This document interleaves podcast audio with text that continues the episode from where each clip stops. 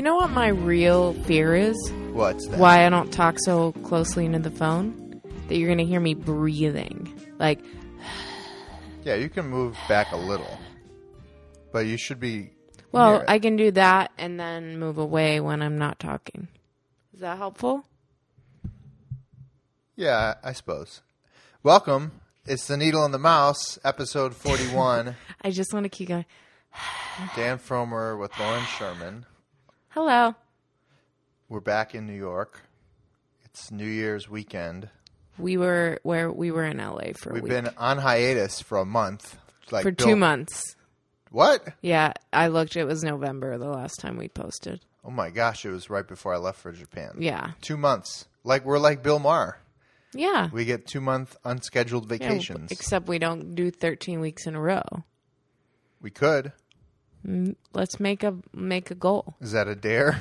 Should we try instead of doing a cleanse in January to do every single week? I think that's easy to do because then it's fashion week and it'll be insane. All right, let's try it. Insane. Because next week is CES, which I'm going to tomorrow morning, which is Monday morning. This show will go up probably Sunday night, Monday morning sometime before I leave. And then it's CES. Previously, the Consumer Electronics Show, but now in the PR guidelines, they say do not call it the Consumer Electronics Show. Because they don't want it to sound. Um, w- why? Because they don't want it to sound too much about electronics because it's more of technology or something. Um, here, let me see if I can find this page really quickly. I think partially because it's not just consumer electronics now, it's also like health stuff and a lot of other brands go there. Like I don't know if I told this story last year, but I was having dinner with some important friends of mine, people who are much more important than me, and uh, they had a meeting the next day with Ziploc. Because of course Ziploc goes to CES. So is it kind of like what's that can Cannes Lions? So it's like more of just an advertising industry thing now. I think it's just kind of everything. It's just like all kinds of random people show up. Like uh, I got an email inviting me to Whirlpool's booth. It's like I guess that's consumer electronics, but I don't know. Where's the? Uh, I'm looking for the media section where they basically tell you. Where is it? Uh, yeah, I'm not gonna find this. I don't think. But it used to be called like. Uh, oh well, I don't know. I, I really hate when um It used to companies be called like it used to have a stupid name like CES dash the Consumer Electronics Show dash twenty something. Up. yeah. I really hate when companies suggest how you should refer to something because I just feel like it, it's like um vanity spellings when people email me and they're like, "Can you change? Um, we use a you know a uppercase V." Yeah, you know, in the middle of a word, that kind of stuff, that really annoys me. here we go. Don't publicity tips. Uh.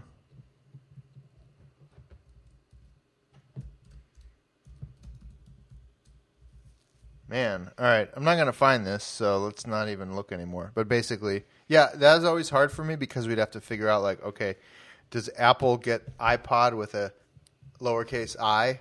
Because it looks stupid when you have a capital I Yeah. in the headline. But like when we worked at Forbes, they would make us put iPod in the headli- in the headline in capital until I was like, no, this is bullshit. Yeah. Don't do that anymore.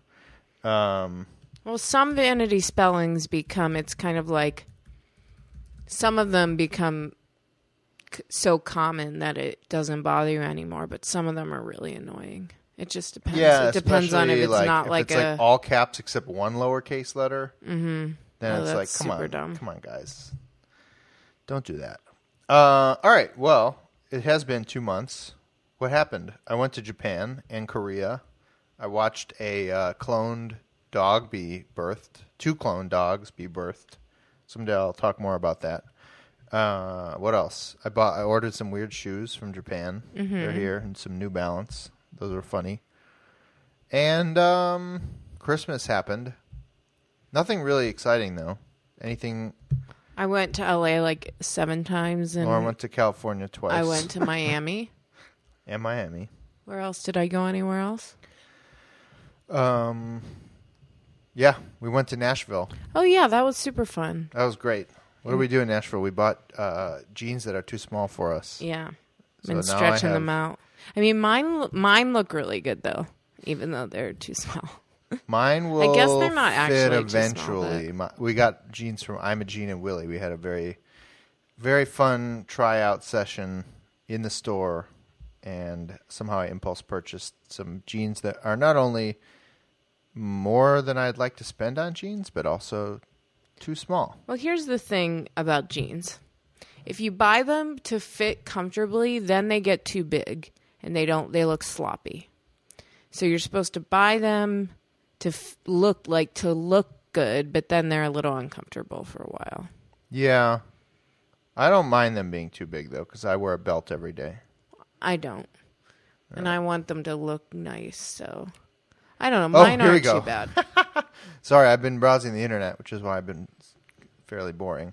Note to editors the official name of the global technology event is CES. Oh, well, here. Open, uh, open quote, C, capital C, capital E, capital S, registration mark, you know, the R in a circle, period, end quote. They really want you to use their The the official name is CES. Please do not use quote unquote Consumer Electronics Show or the previous name International CES to refer to the event. why? Do they have a reason? No. I mean, that's just the official. Well, you know why? Because they've also had problems changing the name of their organization, too. About Consumer Technology Association. Consumer Technology Association, CTA trademark, formerly Consumer Electronics Association, CEA registered, is the trade association representing the $285 billion U.S. consumer technology industry. So they change their name and the show's name all the time Great. whatevs. Uh, anyway, I'm gonna go. I'm gonna hang out with some robots. I'm going to fly a drone. I'm gonna videotape some weird stuff.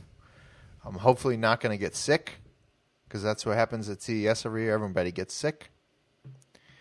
And that zinc. I'm hopefully not gonna do anything embarrassing in a club sponsored by some Chinese phone company. That sounds super fun. Yeah. do you have any food things you want to do there?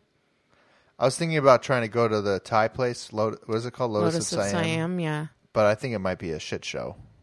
Yeah, I, but I think they take reservations. You should see. I think I or go at like don't. 3 or you have to, p.m. like, or call. something. Well, we were going to go tomorrow night when we get in. Why don't you do that? Just try I guess it. I could call them and see how busy it is. It's really good, but did you check to see if you can eat anything? No. I would do that also. Okay. Gluten kills. Um, all right. Well, we do have some stuff we want to talk Yeah, about now that I've- we're eight minutes into the yeah, show. I found it, an old list. oh, well, why don't we start a new list?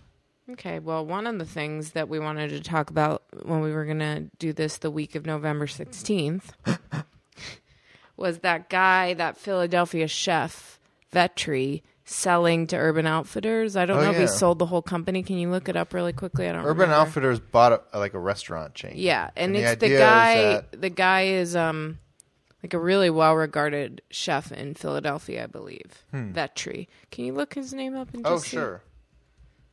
Hold on. Do we have the Jeopardy music in the background? Uh. Urban Outfitters. Oh man, this chef.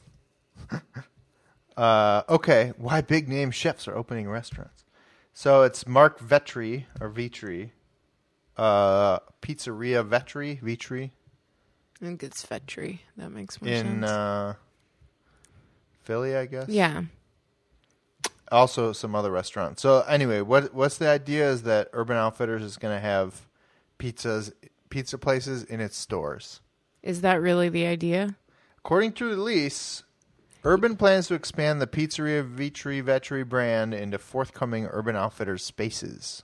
I think that's super smart. So in in Williamsburg, they have a restaurant in their shop that Hold you on, hate going update. into.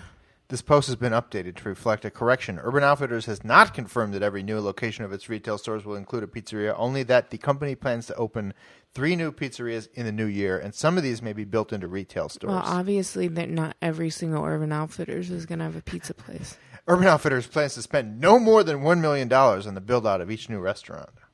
Great. The retailer spent less than $20 million on the acquisition. So- Anyway, the big idea is shopping and, and food in one in one uh, in one roof. Yeah. And they already do that in Williamsburg. I don't know how successful it's been there. Do you like it? Well, we haven't been in the restaurant. Do you like the idea though? Yeah, I love it. I mean, this is not a new idea. And I think that, I, I mean, I guess it was a really good headline and maybe it was a slow news day, but I don't think it's crazy at all. Like, look at, um, in New York, Ralph, uh, Ralph Lauren's been opening cafes and restaurants in different cities um, connected to his kind of higher end retail for years. And last year, I think in 2014 or well, two years ago, 2000 early 2015, he opened this restaurant called Polo Bar next to the Polo store on Fifth Avenue. Um, and it's a gotten really great reviews. B ridiculously expensive. C really hard to get into. But I've been and it's super super fun. It's Yeah. like I don't. It's like Disneyland, restaurant Disneyland, and the same way that Ralph Lauren stores are like preppy Disneyland. They're a complete fantasy, and the food was good, and and it's a really fun experience. I mean, obviously, Urban Outfitters is a little different, but um, in their store on 34th Street, Urban Outfitters has like a cute little coffee shop that's supposedly Australian. I don't know if it's kind of fake. They- They're trying to Fake make Australian. so you know what I mean? Like Yeah, they're yeah, like yeah. it's an Australian, but maybe it's like qu- Australian themed. Like it's supposed to be like Toby's Estate or something. Um, they they sell flat whites, and you know coffee culture is huge in Australia, so it's kind of riffing on that. I'm not sure if the company who um, it's the way it's branded, if it's an Urban Outfitters brand or it's a company that they've invested in. Um, but they also have a really, really good salad bar that I've eaten at because Really? I I have to go around there a lot to because that's where a lot of designers' studios are. Where is it? On the west side? No, it's on 34th and it's right when you get off the subway. So like 34th and Broadway or 34th and 6th and I have to go like in the 30s on to like 7th Avenue a lot um around there and so if I'm there during the middle of the day I just grab lunch there and it's delicious. It's just like by the pound Yeah. little that's cool. salad bar. Check it out. Yeah, it's great. Um, so I think that's that's a great example of it really working. Um, I mean, also like Colette. Yeah, yeah, all the Merci. concept stores. So on the high end, this is a thing that's been going on for years. Like Yeah. Ralph Lauren, um, Merci- Giorgio Merci Armani has d- has a three ton of restaurants? cafes. Merci has three. Re- Giorgio Armani has a ton of cafes. Um, they have restaurants in New York.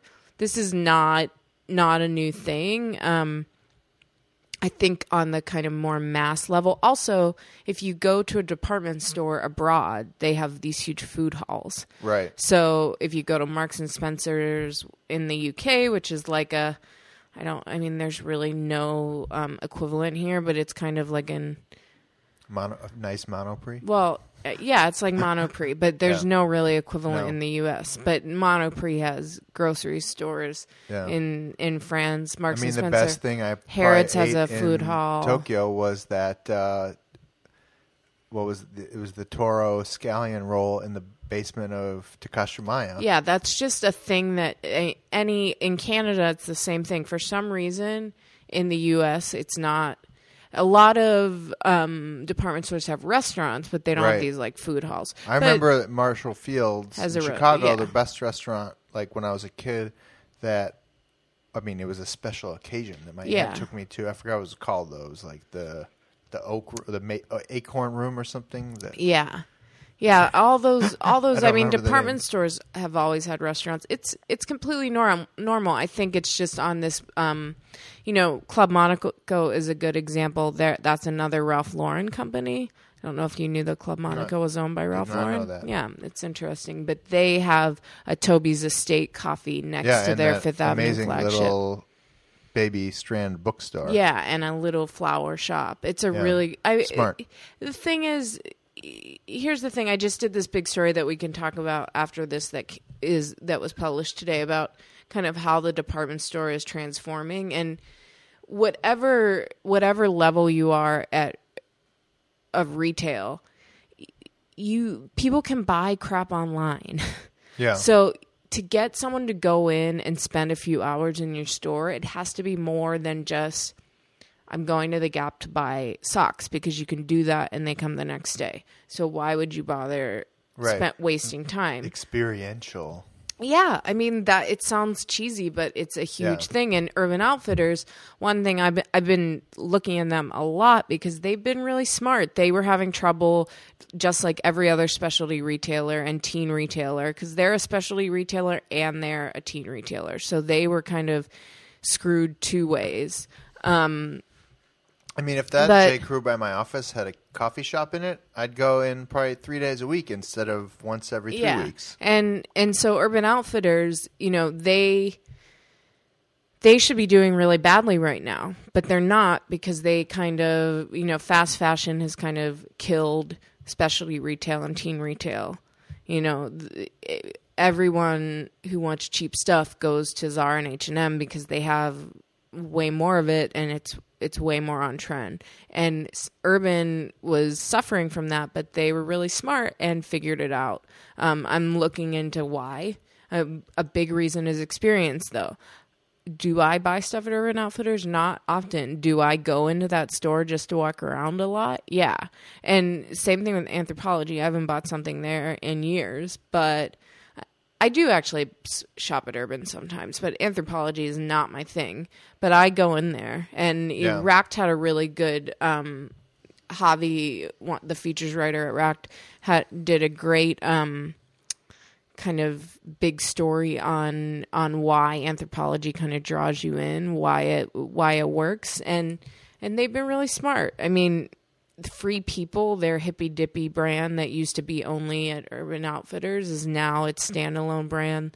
Those stores Even- are doing even one on well. Fifth Avenue now. Though, yeah, that, was brand is doing really, really well. That brand does activewear, Oh, so it's yeah. like crochet and activewear, and and that performs well. They've just been really smart about, um, you know, Free People. I did a story a few years ago. They were one of the first brands to really use user generated content in a smart way. Like they found the users who looked good and made them little stars and would invite them to the stores for signings and special experiences and and they really um they really took a, take advantage of user generated content in a way that I don't think most brands are smart enough or discerning enough to do. Um, and so Urban is smart. And yes, I if I'm gonna go to their store in Williamsburg, we've never eat a, eaten at the restaurant there because, to be honest, it just doesn't sound that good. And it's on a, on the roof. It's not. It never like. Apparently, there's a location in L.A. too. I think the guy was on Top Chef. Um, The a- Gorbals? The Gorbals, yeah. It just the name is t- a turnoff. It sounds like mice or something.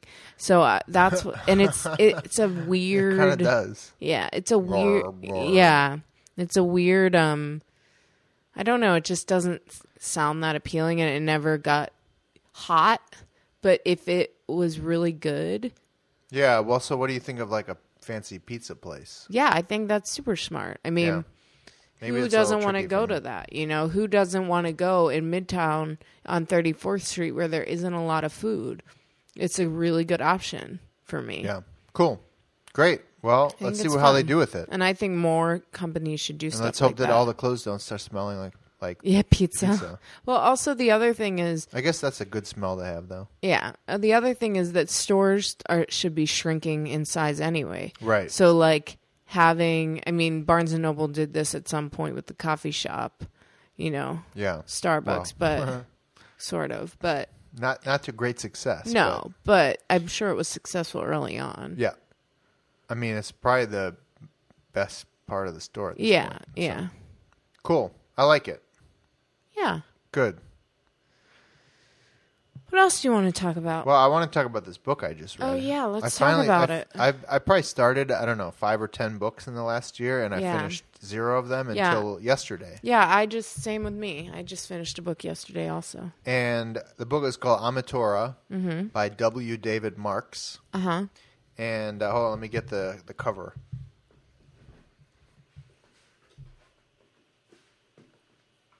The uh, subtitle is "How Japan Saved American Style."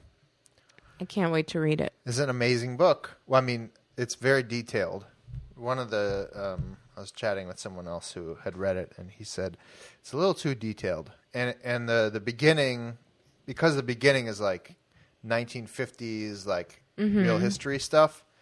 It may feel a little like a textbook, um, but once we start getting into the more contemporary stuff, it kind of goes pretty quickly. Yeah. maybe, maybe actually a little too quickly.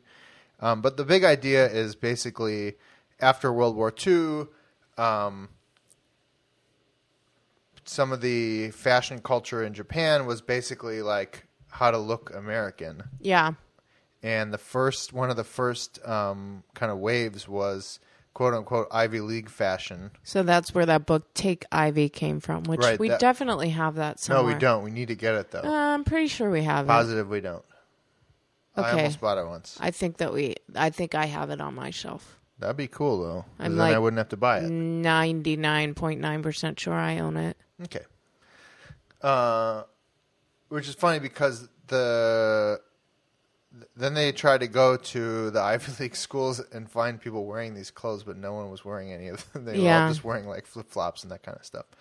Um, but then it gets into the um, the denim industry and how um, Japanese firms learned how to make you know American quality denim, and then how more recently uh, the American companies are basically recopying the Japanese, per, like the perfected Japanese versions of our original Yeah. jeans, which is kind of funny. Yeah. Um, and then also like the streetwear uh, trend with uh, a bathing ape, mm-hmm. all the way to current day like Uniqlo, cheap, cheap.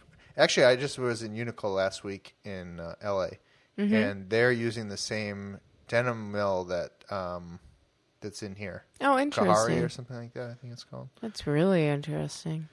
for just for some of their I don't know if that's the right name by the way, but just for some of their quote unquote selvedge jeans. Cool. And of course the cheapest selvedge jeans have the fake like the fake selvedge thing sewed on so funny. later. oh my god.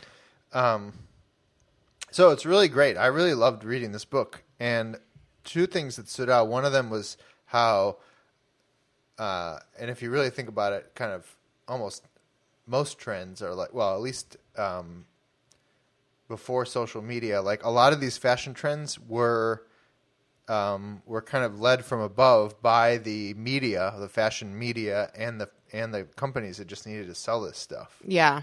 Um, Like they were dictated. yeah, they were like Yeah, it doesn't telling work people like like, that "This anymore." is cool. This is how you like manuals almost like this is how you must dress and that Yeah. kind of stuff." And it was like the organized fashion media, um, which are some of them are still around, like Popeye, which I Mm-hmm. really like a lot, and uh, Free and Easy and that kind of stuff.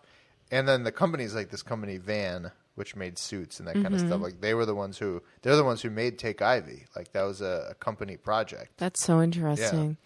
And Does it still work like that there? Because it doesn't work like that here as much. I don't know. I'm not. An, I'm probably not. I think. Um, I think it's be cool to have that guy on. Um, I think it's yeah. We should we should see if we can get him on over Skype. Yeah, we have a fun. mutual friend. So my Yeah. friend uh, Craig is mentioned in the acknowledgments. Oh, cool. Yeah. Um, so we'll see if we can. We'll see if we can do that. But it was, it was really great. I really liked reading it. It's like 250 some pages, maybe two. Yeah. And um, and I read it in I don't know a month, but like just a couple hours here and there, and I really liked it, and so I recommend it. I will, we'll put a link on the website to it, uh, and the name is like Ametora, which is like uh, kind of shortened slang for American traditional, mm-hmm.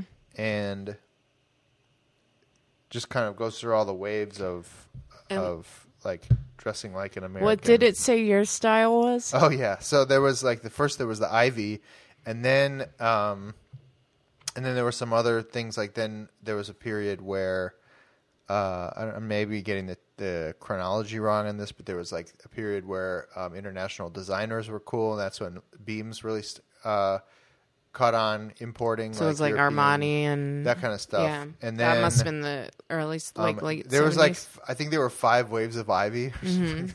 That's funny. like- and then the third Ivy wave came through. Um, but then there was uh, a, a wave of like, because they were looking to America for cues. So then Americans were wearing like really heavy duty, rugged, um, outdoorsy clothes. Yeah. And so then there was a phase of that. But then Ivy came back again. So there was kind of a hybrid that they noticed of, uh, they call it heavy duty Ivy. I love Which I think that's basically what I wear every day. It's so like a true. mixture of like uh, preppy stuff and then camping gear. Yeah, it's so true. I love Yeah, that. heavy It's- duty ivy. The guy even looked like you. The little illustration. Yeah, it was cool. It's like a Yeah. like a rain jacket with uh, a nice shirt underneath. Yeah, it. that was funny. Um, do you want to hear about the book I read? yeah. So I read this book, and I've been reading this book basically all year long. I'd read like a chapter, and then I wouldn't re- look at it for a month. Came out in February. It's called Gods and Kings: The Rise and Fall of Alexander McQueen and John Galliano. It's by this woman Dana Thomas, who wrote this really great book in.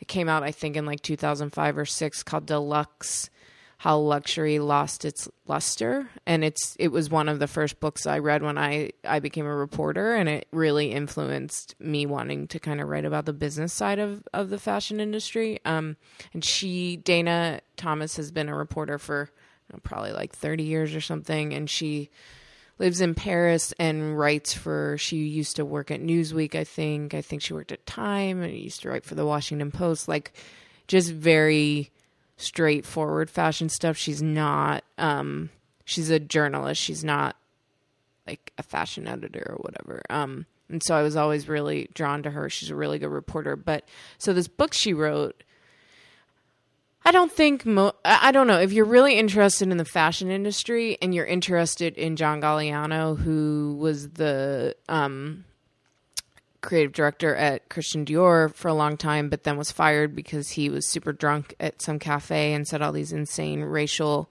and anti-Semitic slurs. Um, That was recently, that, right? That happened in like 2011.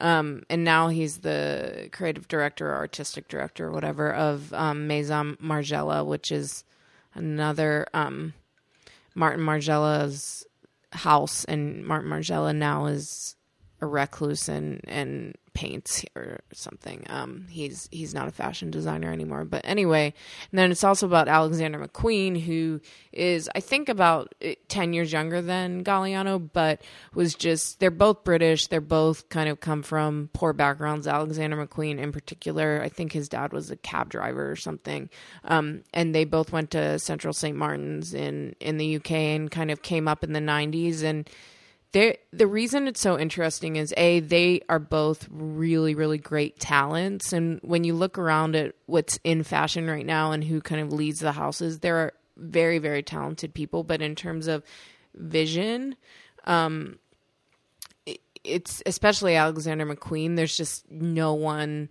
that I can think of who's who's younger that has that same thing that specialness then it's it's it's really interesting these like real designers there's a difference they always say that Karl Lagerfeld they call it stylist or some S T Y L I S T E and it's about like being a good creative director and that's what Karl Lagerfeld is and then being a good designer and that's what Yves Saint Laurent was. And so um, there's a difference and there's a book called The Beautiful Fall and that's about the relationship between um, Karl Lagerfeld and Yves Saint Laurent and that book kind of mirrors this book about Galliano and McQueen. Um, that book is much better than this book. Um, this book, the Galliano McQueen book, is really jumbled and it's sort of gossipy and it got torn to shreds in in the papers. People just really hated it. I didn't hate it. I thought it was super interesting. And i think if you um, are at all interested in how fashion went from being this kind of small industry to being this huge global industry then you should read it because they were kind of at the center of that. In the 90s galliano was named um, the head designer at dior and mcqueen was named the head designer at Givenchy, these two, you know, old Parisian fashion houses and with their help they transformed into you know really big names. McQueen ended up leaving Givenchy and and um it's still a pretty small business. The designer there now um is doing really well, but it's it's nothing. I mean Dior is a powerhouse. It's you know, it's Hermes, Chanel, than Louis Vuitton and Dior or or what have you in terms of importance. Louis Vuitton's probably the biggest out of all of them, but in terms of importance and status or what have you. Um, but it's it's just really interesting. There's a lot of it's not the, the most perfect book, but I'm just so happy I read it. And I think if you're interested in fashion and and kind of the inner workings of fashion, even if you're not you don't need to be a fashion insider. You need to just be interested in the inner work- workings of fashion. It's totally worth it. And I do think that um, I think the people who review a lot of the people who reviewed it didn't like the point of view she took, and that's why they didn't like it. Not because it wasn't a good book. And I think that um, it's totally worth reading and and super just so fascinating. And there's so much more to be said about both of them. And and one of the criticisms of the book was that it was too close to the time that it happened. Like maybe 10 years from now it would have been better to write about it not you know mcqueen committed suicide in 2010 galliano had his nervous breakdown in 2011 so it's not that far from you know from now. But um I just thought it was interesting and I'm so, so glad I finished it. I have so many other books that I really need to read this year. I have a whole shelf full, but um but I'm glad I got through that. And I'm going to try this year not to read as many fashion books. How can we make sure we just read more books, period? Well, our friend Erica Cerullo, who's one of the co-founders of Of a Kind, um, she read a book a week yeah, that's not going to I just don't understand how that's possible. You have to be a really fast reader. You could probably do it. You're a much faster reader than me. Uh, well, when I'm reading a book I really want to understand, I have to reread each page like three times because I immediately drift off into thought Yeah. about something else, and then I have to reread what I missed. Yeah. I'm also read probably the book's equivalent of other stuff like long form magazine features and Yeah. Four minute blog posts and that kind of stuff. I don't know. I mean, we do read Maybe spend ton. less time on Twitter. Yeah, I, Probably. I know I read a ton, but I read a lot of long form magazine stuff. Yeah. Um, I think my I'm trying to look at what is going to be the top of my list. I really want to read The Late Shift by Bill Carter. I bought that this year, Great. and that's, I'll read that. That's probably at the top of my list. Now that it's irrelevant. Well, yeah, but it doesn't matter. No, it's I know, more I know. about the um, I know, I know, I know. structure of the book. I'm really interested in that. Um, oh, cool. You know, I feel like those kinds of books are usually poorly done, and that one seems to have a lot of lasting power. So Cool. I'm I'm going to read it. And there are a bunch of other ones I want to read, but we'll see. Good. What Sure. else are you excited for this year? Well, I'm excited about today. We, we replaced your Apple Watch because Mm-hmm. it, it broke. The back came off. Yeah, I'm excited about the new one. are you gonna get it? Yeah, we're both. We're gonna definitely. We have to get it Why? because How we're the much only is it people gonna who be? actually use it. I But don't know. We'll sell these on eBay and then we'll get the new one. I don't know. I feel like I haven't even had this for a year. Almost. Well, you've done a lot. Eleven thousand steps today. Yeah, Even and though that that's thing not. was off. That's only for the first. Yeah, because I took Ralfred for a walk, and then I also many did went. I do? Um, did you want to talk about department stores? That was something We that kind I of did already. Oh, like the the food, Yeah. food hall. I mean, department stores are are didn't do good this quarter. This is when they do well, and they were screwed in America, at least, especially at the high end. They did really badly. The The currency stuff was an issue. The fact that it's really warm out, no one was buying anything. Yeah, that was weird. I mean that that was an issue. That's going to be an issue for all retailers. Yeah, that's going to be January when the earnings start. yeah, it's going to be We're be going to bad. be hearing all kinds of crap about.